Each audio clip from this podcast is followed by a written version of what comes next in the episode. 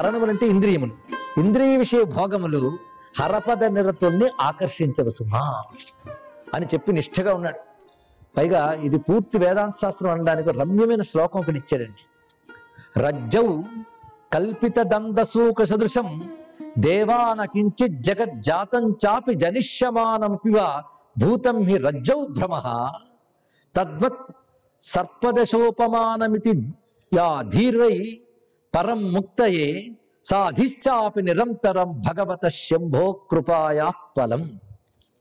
అందుకే ఈ పుస్తకం ఒకటి పట్టుకుంటే చాలు మేమేం అక్కర్లేదన్నందుకు ఈ శ్లోకం ఎంత గొప్పగా ఉంది. రజ్జవు కల్పిత దందసూక సదృశం. అంటే తాడును చూసి పామునే భ్రాంతి కలుగుతుంది.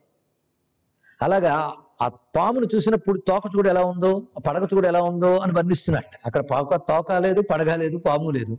ఉన్న తాడే. అలాగే భ్రాంతి చేత ఇది స్వర్గలోకం ఇది బ్రహ్మలోకం ఇది భూలోకం ఇది నరకలోకం అన్నట్టు పడగ తోక వర్ణిస్తున్న వర్ణిస్తున్నారు. ఈ లోకములన్నీ పాము వంటివే. అధిష్టానం బ్రహ్మము తాడు వంటిదే. కనుక ఈ లోకాలు పాముని భ్రాంతి వంటిది. అధిష్టానం బ్రహ్మమునందు నిష్ట కలిగిన వాడికి పాముని భ్రాంతి ఉండదు కనుక ఈ లోక భ్రాంతులు ఉండవు. అయితే ఈ భ్రాంతి పోయి అధిష్టానమైనటువంటి బ్రహ్మం ఎప్పుడు తెలుస్తాడు అంటే సాధీశ్చాపి. ఆ బుద్ధి కూడా నిరంతరం భగవత శంభో కృపాయా ఫలం. ఈశ్వర కృప చేత మాత్రమే ఈ భ్రాంతి పోయి ఎరుకుంటుంది. ఎంత ఎంతమందికి పోతుందండి? అందుకే వేదాంతమే ముక్తినిస్తుందంటే మరొక మాట చెప్పన్నాడు ఒక ఆయన. అంటే వాడికి అది నచ్చదు. కానీ ముక్తి కావాలి. కానీ మరొక మాట చెప్పన్నాడు. ఇటు దొద్దని. కానీ ఏం చేస్తాం? కనుక ఆ వేదాంతైక నిష్ట ఆ విచార బుద్ధి కలగాలన్నా ఈశ్వర అనుగ్రహం ఉండాలి సుమా. అందుకే నక్వాపి స్పృహయంతి శంకర కథా పీయూష పానాంతరం లింగాలింగన పూత భస్మ నిటలా రుద్రాక్షమాలాధరా. పుణ్యాస్తే శతరుద్ర మధ్య విలసం నామ్నాం పదార్థాధరా. భావా భావుక దివ్య జన్మ తపసా భూమండలే పావనా. అలాంటి ఈశ్వర కృపకి ఎవరు పాత్రలవుతారు? మళ్ళీ చెప్తున్నాడు ఇక్కడ. ఎవడైతే మానవ జన్మ పొందాక నాకు గత జన్మ పుణ్య విశేషాలు ఉంటే ఈశ్వరుడు అనుభవిస్తాడు చూసుకుందాం ఊరుకోకూడదు గత జన్మ పుణ్య విషయాలు నీకేం తెలుసు? నువ్వు ఈ జన్మలో ఏం చేయాలి అంటే విషయ స్పృహ తగ్గించుకుంటూ విషయ స్పృహ ఎలా తగులుతుంది తగ్గుతుంది అంటే ఇది వదిలే ఇది వదిలే అని చెప్తే చెప్పిన వాడిని వదిలేస్తాం. కనుక ఏం చెప్పాలి ఇది పట్టుకో ఇది పట్టుకో అని చెప్పాలట. ఏది పట్టుకో అంటే మధురమైన ఒక వస్తువు ఉంది దాన్ని అలవాటు చేయన్నాడు. అదేంటంటే శివకథా పీయూష శివకథామృతం. అది అలవాటు చేస్తూ దానితో పాటు ఎంతకంటే అదే వింటా నిద్ర వచ్చేస్తుంది కదా అంటే మరో పని చేయి. లింగాలింగన పూత భస్మ. ఆ లింగార్చన చేసుకో.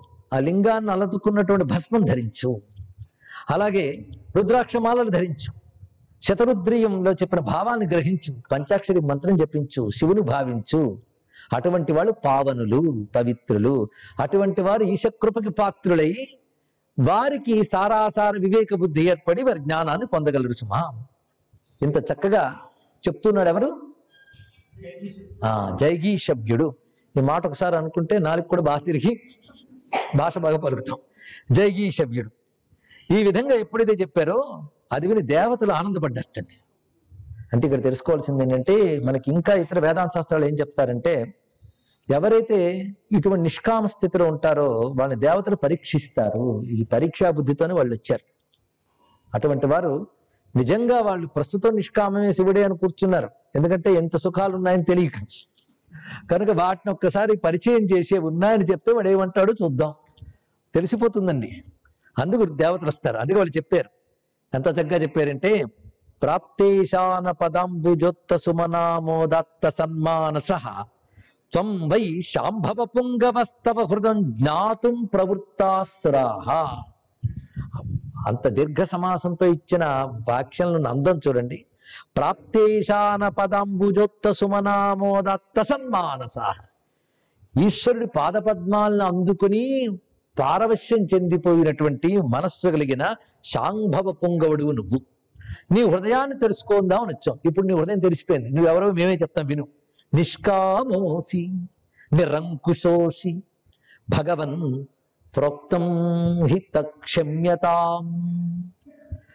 స్వాత్మారామతయా త్వయైవ సకలా భోగా సదైవోజ్జితా. నిష్కామోసి నిష్కాముడు నిరంకుశుడు. అంటే నిన్నెవడు శాసించలేండి అదే బ్రహ్మజ్ఞాని పరమ స్వేచ్ఛగా తిరుగుతాడు. వాడిని ఎవడు కంట్రోల్ చేయలేడు. ఎవరు కంట్రోల్ వాడు ఉంటాడు అది అర్థం అది నిరంకుశోసి భగవన్. అంటే జ్ఞానవాన్ బ్రహ్మజ్ఞానికి కూడా భగవత్ శబ్దం వాడతాం. నీ దగ్గర మేమైతే ఈ లోక వర్ణనలు చేసామో వాటన్ని క్షమించవయ్యా. ఎందుకంటే స్వాత్మారామతయా త్వయైవ సకలాభోగాక సదేవోజ్జిత ఎవడు స్వాత్మానంద లవీభూత బ్రహ్మాజ్యానంద సంతతి అంటూ స్వాత్మానందాన్ని అనుభవిస్తాడో వాడికి ఇవన్నీ లవములే లేశములే. అంతే కదా నిండుగా ప్రవహించేటువంటి నది ముందు చలములు ఎవడికి కావాలండి ఇక్కడ? అలాంటి స్వాత్మానందం అనుభవించిన వాడికి లోకానందాలకు లెక్క. ఈ లోకానందాలు స్వాత్మానందం ముందు ఏమైపోతాయి? లవీభూత. బ్రహ్మలోకం నుంచి మర్త్యలోకం వరకు సర్వలోకానందం లవీభూతం లభితాయి అలాంటి స్వాత్మారాముడు నువ్వయ్యా? నీకు నమస్కరిస్తున్నాం అని చెప్తే ఒక్కసారి జగీషభ్యుడు ఒక తాదాత్మ్యంలోకి వెళ్ళి ఒక అద్భుతమైన మాటలు ఇక్కడ చెప్తున్నాడు. ఈ అధ్యాయం నిత్యపారాయణ యోగ్యమైనటువంటిది చాలా విశేషమైనది. ఈ అధ్యాయంగా చదివితే ఎవరైతే దశోపనిషత్తులు క్షుణ్ణంగా చదివిన వారు ఉంటారో వారి అధ్యాయం చదివితే దశోపనిషత్తుల శ్రవణం అయితే ఇది మననం. అసలు వాటి పరిచయం ఉంటే ఎక్కడ బృహదారణ్యకం చెప్పారు ఎక్కడ పృష్ఠోపనిషత్ చెప్పారు ఎక్కడ ఈశావాస్యం చెప్పారు ఎక్కడ కేనోపనిషత్ చెప్పారు ఎక్కడ తైత్రేయం ఉంది ఎక్కడ ఐతిరేయం ఉంది మొత్తం చెప్పి వచ్చింది. ఉపనిషద్వాక్యములు యథాతథంగా తీసుకుని సమకూర్చుని ఒక విస్తారమైనటువంటి అధ్యాయం కొన్ని పదుల శ్లోకాలతో కూడినది. క్లుప్తంగానే దాన్ని పరిచయం చేసుకుంటారు. ఎందుకంటే మహిమాన్వితమైన స్తోత్రం. శ్రద్ధాళువులు ఈశ్వరానుగ్రహ కాంక్ష కలిగినటువంటి వారు తరించాలని తపన కలిగిన వారు మాత్రం దీన్ని పారాయణ చేసుకోవచ్చు. అంత దివ్యమైనటువంటి స్తోత్రం ఇది. అసలు శబ్దములు వింటూ ఉంటేనే ముచ్చట వేస్తుందండి.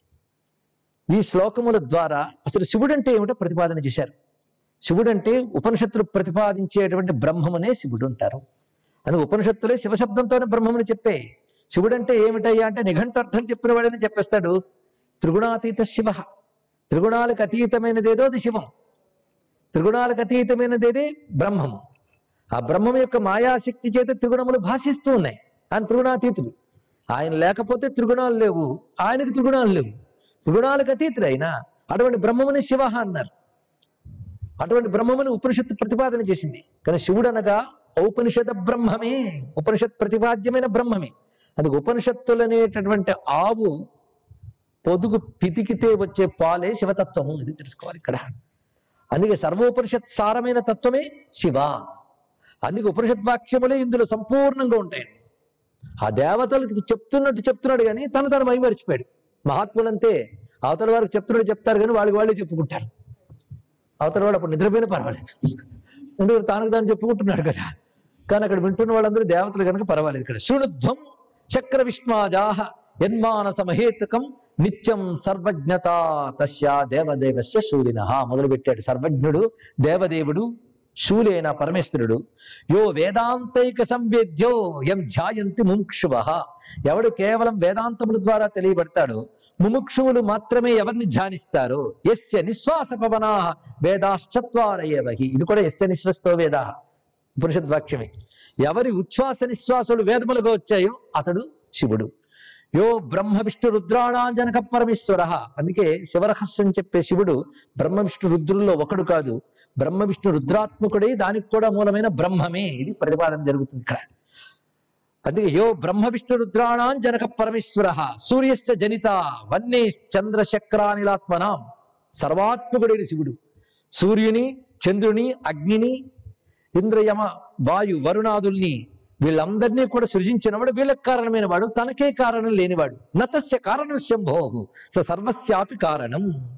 ఏ సమారాధ్యతే విప్రై మఖైర్ మంత్రక్రియాదిభి. ఎవరిని? వేదవేత్తలు యజ్ఞవేత్తలు యజ్ఞముల ద్వారా మంత్రక్రియాదుల వల్ల సేవిస్తారో అతడు శివుడు. కనుక కర్మకాండల యందు కర్మల ద్వారా సేవించబడే పరమేశ్వరుడు ఆయన. జ్ఞానకాండ యందు విచారణా మార్గములో తెలియబడే బ్రహ్మము కూడా ఆయన. అందుకే యస్త్వగ్నిశోమజం సర్వం జగత్పాతి సనాతన. అగ్నిశోమాత్మకమైన జగత్తునంతటిని ఎవడు రక్షిస్తూ ఉన్నాడో సృష్టిస్తూ ఉన్నాడో లయింపజేస్తున్నాడో అతడు. అసంగ. ఆయన దేనికి అంటనివాడు? దేనికి అంటనివాడు అంటే ఎక్కడో దూరంగా కూర్చున్నాడా? అన్నిట్లో ఉన్నాడు. అసంగ. సర్వభూతేషు. అన్నిట్లో ఉన్నాడు అసంగుడి ఉన్నాడు. నిర్వికారో వికారిషు. వికారము కలిగిన వాటి ఎందు వికారము లేనివాడే ఉన్నాడు ఇక్కడ. వికారం అంటే మార్పులు అంటే మార్పులు చెందే శరీరాదులు ఎందు మార్పు లేని ఆత్మగా ఉన్నవాడు. వినశ్యత్ స్వవినశ్యంతం. భగవద్గీత వాక్యంలో చూడండి.